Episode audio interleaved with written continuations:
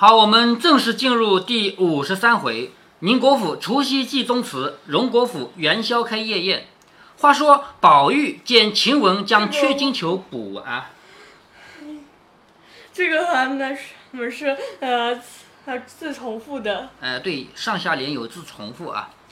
话说宝玉见晴雯将雀球补完，已使得力尽神微，力气用光了，精神用光了，叫力尽神微。忙命小丫头子来替他捶着，就是敲敲打打捶捶啊。彼此捶打了一会儿，歇下，没一顿饭功夫，天已大亮。你看他补整整补了一夜，没有一顿饭的功夫，天已经大亮了。且不出门，只叫快传大夫，就是赶紧叫大夫来看病。一时王太医来了，诊了脉，疑惑说道：“昨日已好些了，今日如何反虚微浮缩起来？就是我昨天来给他看病，发现他已经好了点了，怎么今天来一看变严重了？是不是？敢是吃多了饮食吗？医生又不知道他昨天干什么了，是吧？是不是吃多了？不然就是劳了神思啊！他猜到了一半，劳了神思，是不是？外感却倒轻了，这汗后失于调养，非同小可。”就是感冒变轻了，但是精神没了。一面说，一面去开了药方进来。宝玉看时，已将疏散驱邪诸药减去了，就是用来疏散病的那个药已经减掉了，改了什么呢？改了调养血的，就是他不是精神不好嘛，就改了改了这种药。宝玉忙命人煎去，一面叹说：“这怎么处啊？倘或有个好歹，都是我的罪孽。”就贾宝玉觉得对不起晴雯，如果晴雯病变重了。什么的不都是我不好吗？是不是？晴雯在枕上害道：“好太爷，你干你的去吧，哪里就得了痨病了？”就是晴雯，她是这种个性啊，她不需要人家来可怜她、同情她。她说：“你做你的事去吧，我哪里就得了痨病了？”宝玉无奈，只得去了。至下半天，说身上不好就回来了。也就是他到舅舅家过生日，只去了半天就回来了。他是不放心晴雯，对不对？他说：“我自己身体不好，我不舒服，我要回家。”这就回来了嘛？难道不舒服，舅舅家会强留他吗？是不是？说找了这么个借口，回来了。晴雯此症虽重，幸亏他素习是个使力不使心的，在素习饮食清淡，饥饱无伤，就是平常还好啊。所以这个病虽然有点重，还好的。这贾宅中的风俗秘法，无论上下，只一略有些伤风咳嗽，总是以禁恶为主，次则服药调养。什么意思啊？这个古代的智慧啊，其实很有道理。我们现在动不动就吃什么感冒灵啊，这个黑加白加黑呀，这东西动不动就吃这个，其实不行的。生病以后要保护我们自己体内的免疫功能，是不是啊？不能动不动就吃药。所以古代他们都懂这些东西的。贾父他们家如果有病的话，一般来说是静养，实在不行再吃药的。如今劳碌了些，又加倍培养了几天，便渐渐的好了。哈，这个作者就略写了啊，又过了几天，慢慢的好起来。近日园中姊妹皆各在房中吃饭，哈，这个你还记得的吧？前面王熙凤提出来的，说不要到老太太那儿去一起吃饭，是不是啊？所以园中姊妹皆各在房中吃饭，所以呢，这个吃饭也方便，宝玉自然能变着法子要汤要羹的调停。好，这个什么意思呢？就是如果贾宝玉是去。贾母那边吃饭的，那贾宝玉说：“我想吃什么，都送到贾母那边去了，是不是？可是现在他是在自己的这边吃饭的，所以他说我要吃什么什么东西都送来了。其实他是为晴雯准备的，知道吗？晴雯要调养啊，所以晴雯要吃什么，他就说我要吃什么，就送过来了嘛。袭人送母病后，你看这里跳了好几天啊。袭人已经把他的妈妈的丧事办完了。古代办丧事多少天，你还记得吗？呃。七七四十九天，哎，对，四十九天啊，所以袭人送母兵后，夜已回了。哎，对，这么多天过去了啊。好，回来以后，麝月便将平儿所说送送妈坠儿的一个事情，还有晴雯赶出去的话，一一也曾回过宝玉。什么意思呢？就是在此期期间发生过一件事情，就是查出来了坠儿偷那个手镯的事情。后来晴雯把坠儿给赶走了。那么这个事情呢，也跟贾宝玉汇报过。现在袭人回来了，袭人也没有别说，只说太性急了些。就是袭人的意思，就是你赶他走可以的，但是不要这么急。你另外找一个好好的机会把他赶走，是吧？只因李纨亦因时气感冒。好，你看这里写了好几个人的问题啊。李纨也感冒了，邢夫人呢正在害火眼，火眼是什么病呢？红眼睛。我们现在知道红眼睛也是个传染病，是不是啊？啊，迎春和邢岫烟呢，去这年也是个病。啊，红眼睛 其实也是这个病毒啊什么感染造成的啊。啊，迎春和邢岫烟就都过去朝夕试药红。眼睛，呃，显显示出，嗯，我总感觉眼睛显示出红色是呃血丝。啊，对呀、但血丝好好的会有血丝吗？要么就是因为这个我们的角膜结膜发炎了，发炎不就是有细菌、病菌嘛什么的，对吧？好，为什么邢夫人生病以后，迎春和邢岫烟两个人去服侍药呢？呃，因为迎春是呃邢夫人的呃女儿，嗯邢岫烟是邢夫人亲戚。哎、对对对，他们两个过去啊。然后呢，离省之弟就是李婶，还记得吗？李纨的婶婶啊，李婶的弟弟又接了李婶和李文、李琦回家去住几天啊。你看啊，他们家来的这对亲戚，慢慢慢慢的也要走掉了。现在呢，李文、李琦走了，是吧？宝玉又见袭人常常思母含悲。妈妈死了嘛，对不对？常常想起妈妈了，就在那悲伤。晴雯呢也没有完全好，就犹未大愈，因此施舍之日皆未有人作兴，便空了几舍。好，每空一色半个月，空一色半个月，是不是啊？所以空了几色的话，就一两个月过去了，明白吗？当下已是腊月，你看一下子作者就把这个时间给写到腊月里了。当下已是腊月，离年日近，王夫上一人个写呃讲到时间的是什么时候？前面讲时间没有很明显啊，就是有什么节日过了以后，然后就写下雪，下雪究竟是哪一天没有明显没有明显的写出来。但是北方下雪嘛，十月份就下了，是不是？对吧？这里已经跳到腊月了啊，时间就这一段时间过得比较快，因为他们这个也生病，那个也生病，诗也不写了。如果写诗嘛，还有东西记记的，是不是？好，当下已是腊月，离年日近，王夫人和凤姐置办年事儿，王子腾升了九省都检点。九省都检点呢，就到外面去当官去了，就是王夫人的哥哥王子腾啊，到外面去当官。贾雨村补授了大司马，大司马是古代的一种官，在作者的那个年代没有这个官啊，就是反正写小说嘛，瞎写写了，是不是啊？啊，贾雨村也升官了司，马是什么时代的官？汉朝的司马啊、司空啊、司徒啊，都是汉朝的官。好，协理军机，参战朝政，就是这个时候，贾雨村按照这个小说的写法，已经成了京官，已经成了这个皇帝身边的官了，已经升官升了好几级了。好，不提，不提，就是外面这些事不谈了。好，你看接下来要写过年了，还记得前面一年作者一笔带过的吗？说年也不曾好过，对不对？就是上一个过年。哎，对，上一个过年，因为贾元春要回来，所以作者说年也不曾好过。但是当时我就告诉你啊，所谓的年也不曾好过，两个原因，在小说里的原因是指因为元春要回来，所以他们没心思过年。但是在小说外的原因是什么呢？同一件事情只要想写一次，对不对？所以我当时就告诉你，后面有一个年会想写的，这个年就不想写了。好，这就是想写。对，这就是想写的那个过年，作者要详详细细告诉你他们家是怎么过年的了。且说贾珍那边开了宗祠，好，为什么是贾珍那边呢？前面我提到过啊，他们家的祖先牌位是供在宁国府的，不供在荣国府，因为宁府那边大嘛，那边是大房，所以宗祠在那边。贾珍那边开了宗祠，着人打扫。为什么着人打扫？你说一年不进去了，里面还不是蜘蛛网啊、灰尘满的吗？是不是？好，赶紧叫人打扫打扫。好，收拾供器，就是供祖先用的这些东西。请神主，这个请神主呢，就是请我们祖先回来啊，就是要过年了，祖先回来受我们拜拜啊什么的。好，又打扫上房，以备悬供仪真影像。什么叫仪真影像？就是画像。咱们现在家里都有照片的，比如说这个你的太太就是我的爷爷啊，你从来就没见过他，我见过他的，对不对？那现在你要看看他长什么模样，却能看到的，有照片，对吧？那个时候没有啊，那个时候就是画像。这个遗真影像就是指祖先的画像。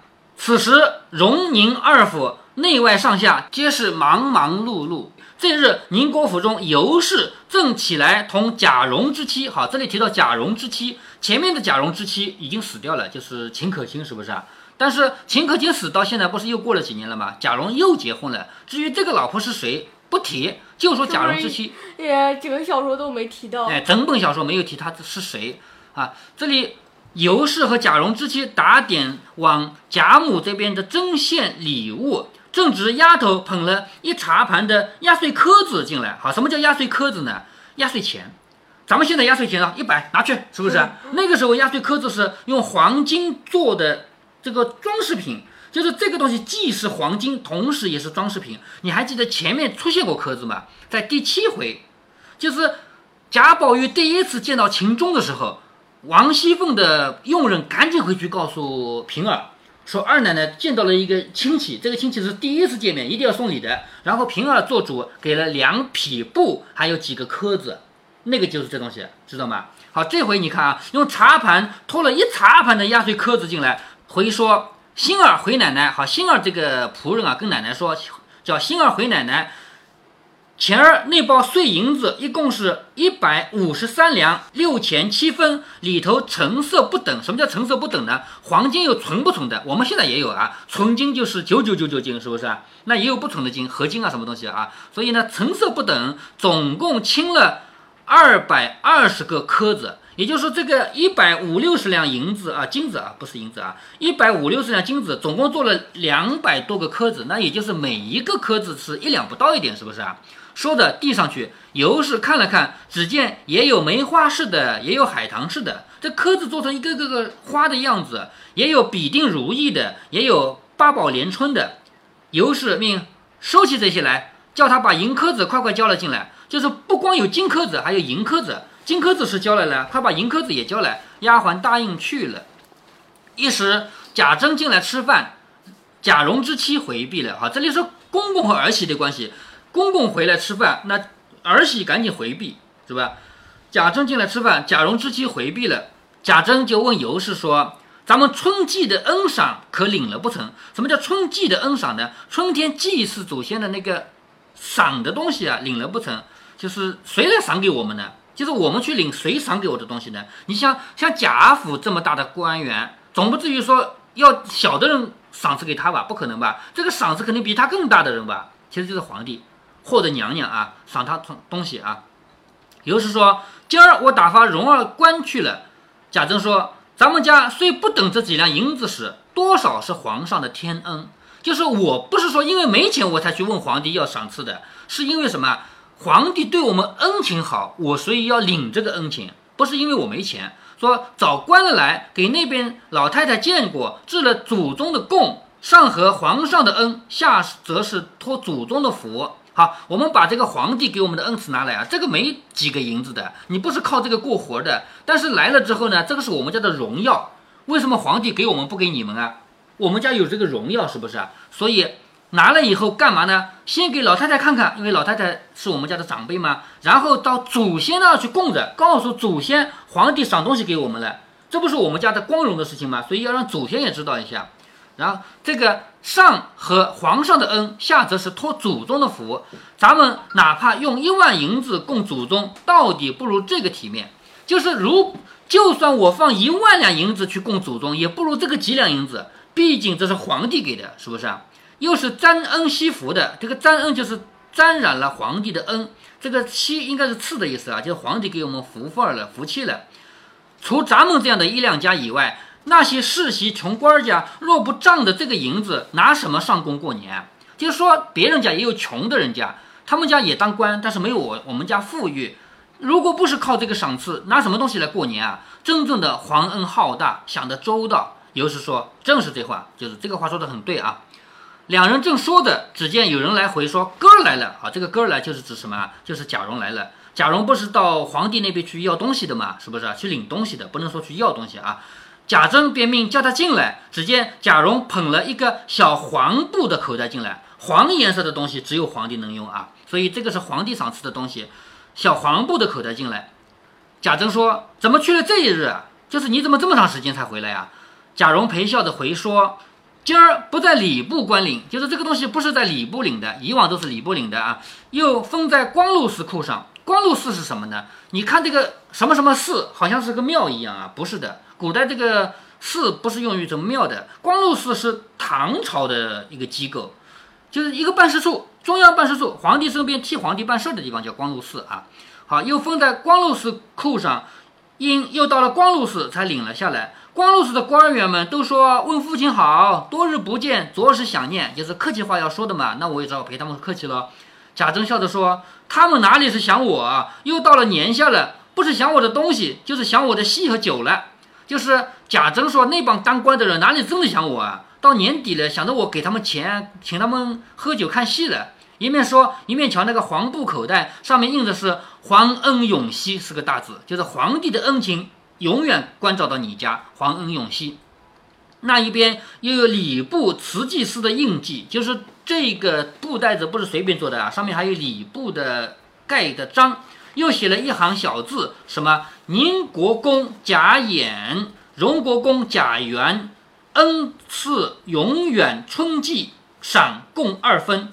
进则银若干两，某年月日，龙进位，候补侍卫贾蓉当场领契，值年赐成某人。好，这个怎么理解啊？首先，开头第一句话是这个是给谁的？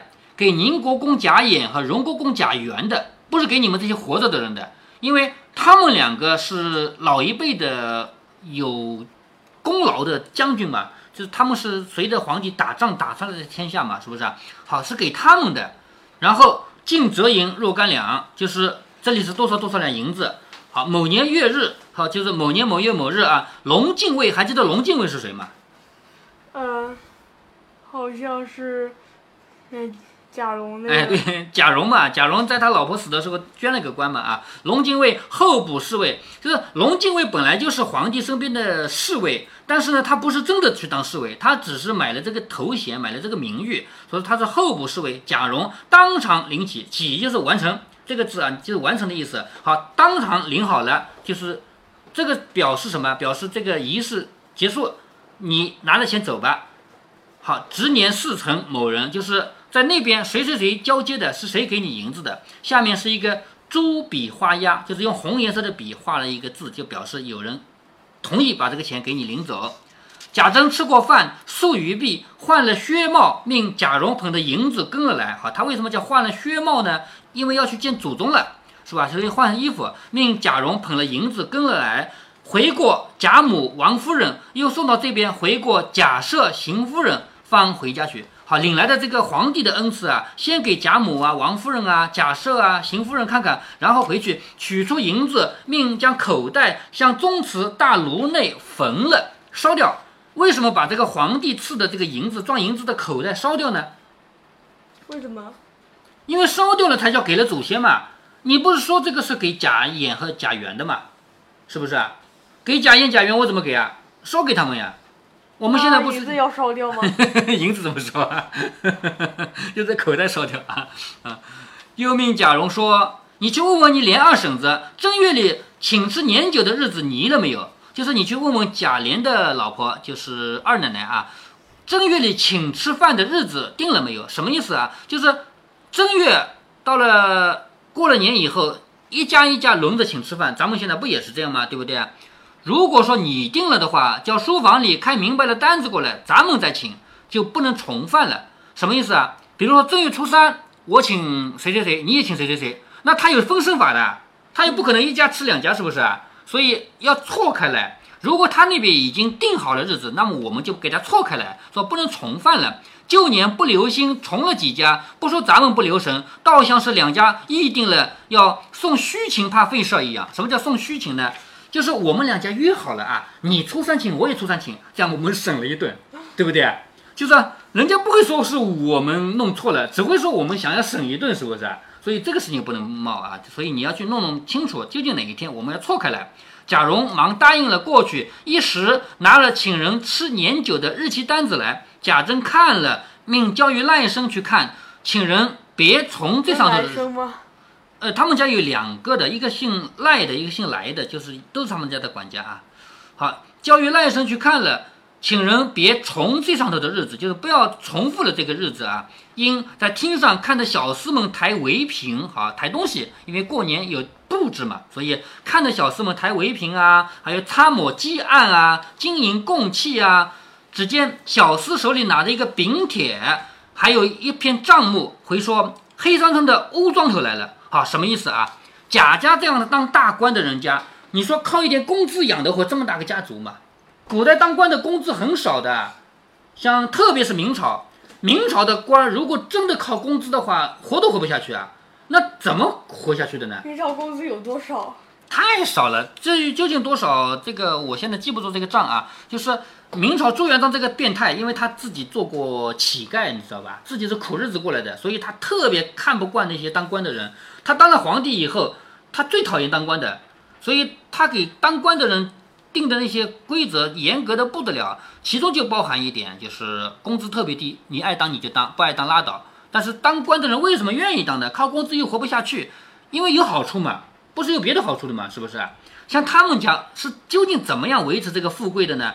靠当官那点工资是不够的，但是他们外面有大量大量的农田，那个农田租给了外面的老百姓种，年年都要交东西给我的，是不是啊？好，这一回到年底了，黑山村的欧庄头来了，就是那个村子的头儿来交东西来了。